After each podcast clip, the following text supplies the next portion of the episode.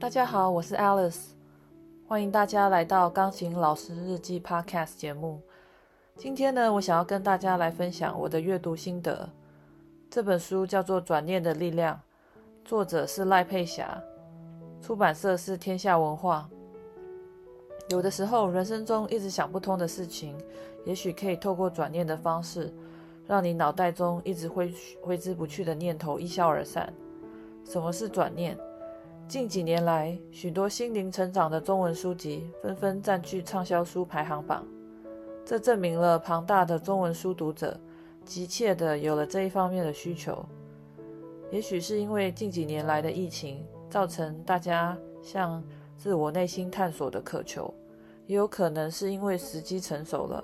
人们开始想要得到心灵层面方面的觉醒。再回到转念, 转念上面，早, 早在一九八六年的时候，一念之转 Loving What Is 的作者拜伦·凯蒂在长期绝望和忧郁之中突然了觉醒。他发展了一套转念的方法，并且到处去宣扬他的方式，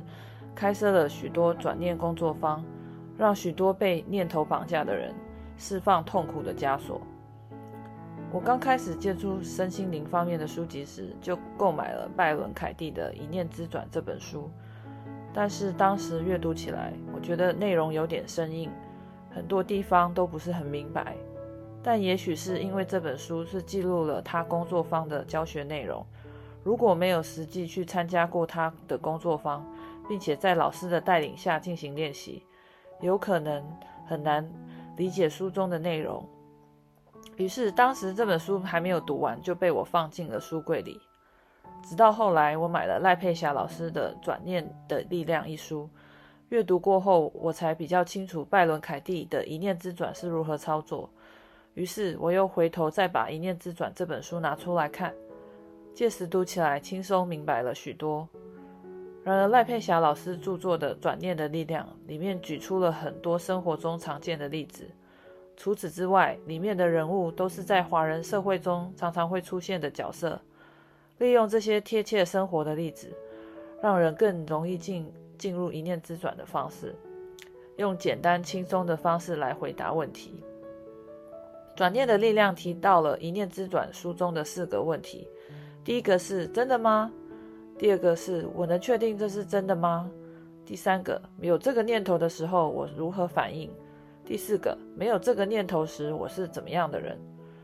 最后的反转练习是把他不应该转换成我不应该。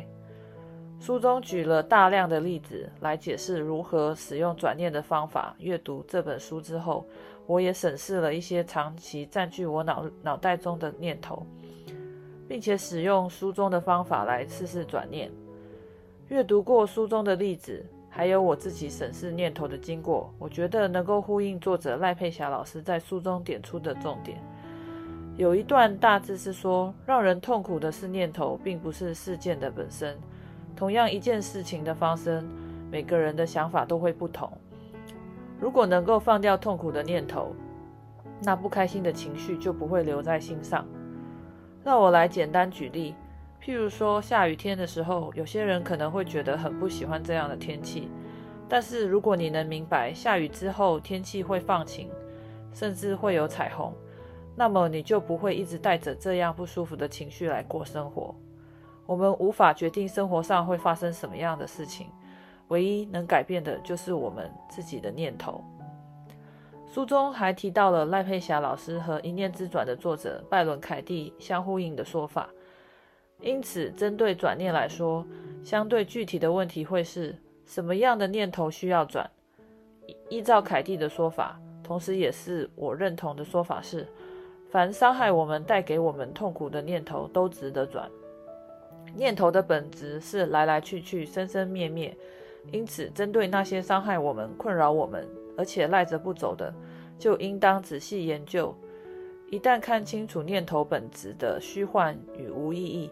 内在的清明自然会让那些损人又不利己的念头回到它该去的地方，也就是所谓的空无。那些一直以来深藏于心中的不愉快记忆所投射出来的论断，针对当下来说意义不大，充其量只是源自于不开心的经验，根本与眼前事件无关，因此所有的负负负面念头都值得一一参破。转念功课是一个能帮助我们身心得到自由的方法。这一段的最后一句话简单的表达转念可以带给你的好处。转念的力量一书中，除了探讨拜伦凯蒂的一念之转方法之外，也带入了非暴力沟通技巧的概念。非暴力沟通技巧的创始人是马歇尔·卢森堡博士，赖佩霞老师也是马歇尔·卢卢森堡博士的学生，他自己也有出版非暴力沟通的相关书籍。书中提到了，在职场上，如果主管用谩骂的方式对待员工，这是不明智的方式，因为每个人在被指责之下，往往是处于防备的状态。这时大脑的运作会僵化，身体能量也会紧绷，无法流动。想要以责备的方式对把变把对方变聪明，通常都是没有用的。就我自己个人的例子，有的时候我们做家长的在教育小孩，会不自觉的用了责备的方式来骂小孩，小孩的情绪又会比大人来得更敏感，所以用这样谩骂的方式，可能不会达到你所预期的效果，反而会造成反效果。我觉得赖佩霞老师的方式丰富了一念之转原来的概念，让一般大众可以很快的进入这个练习，进而达到转念的效果。最后书中继续强调转念的概念是什么，作者赖佩霞老师用几句话点出重点。转念功课就是在处理我执，就是在破解让自己不快乐又固执的信念。一旦领悟了真相，就能心平气和地接受事实本有 的, 的样貌，就可以探索更接近事实的念头是什么。也就是说，先从执念走出来，而后则是反转思考，我要求别人的事情，我自己做得到吗？或是什么是我更好的选择？说穿了，反转只是这两件事。阅读完整本书之后，我个人的感想是，有的时候我们太执着在一个念头上面，然后一直感到很纠结。但是如果同样一件事情用不一样的方式来看，又或是用上了转念的技巧，也许那个曾经让你纠结的念头就变得没有那么重要了。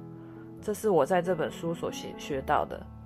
如果大家对于这一类的书籍, 书籍有兴趣的话，也很推荐大家购买《转念的力量》这本书来阅读。除此之外，赖佩霞老师也有出版好几本的书，也很值得阅读，像是《回家》，我想跟你好好说话。《回家》这本书是有关于赖佩霞老师自身的经历，还有原生家庭方面所做的探讨。我想和你好好说说话是运用了非暴力沟通技巧所撰写的书，都很值得喜欢身心灵方面书籍的朋友们阅读。希望今天的阅读分享大家喜欢，我们下一次再见。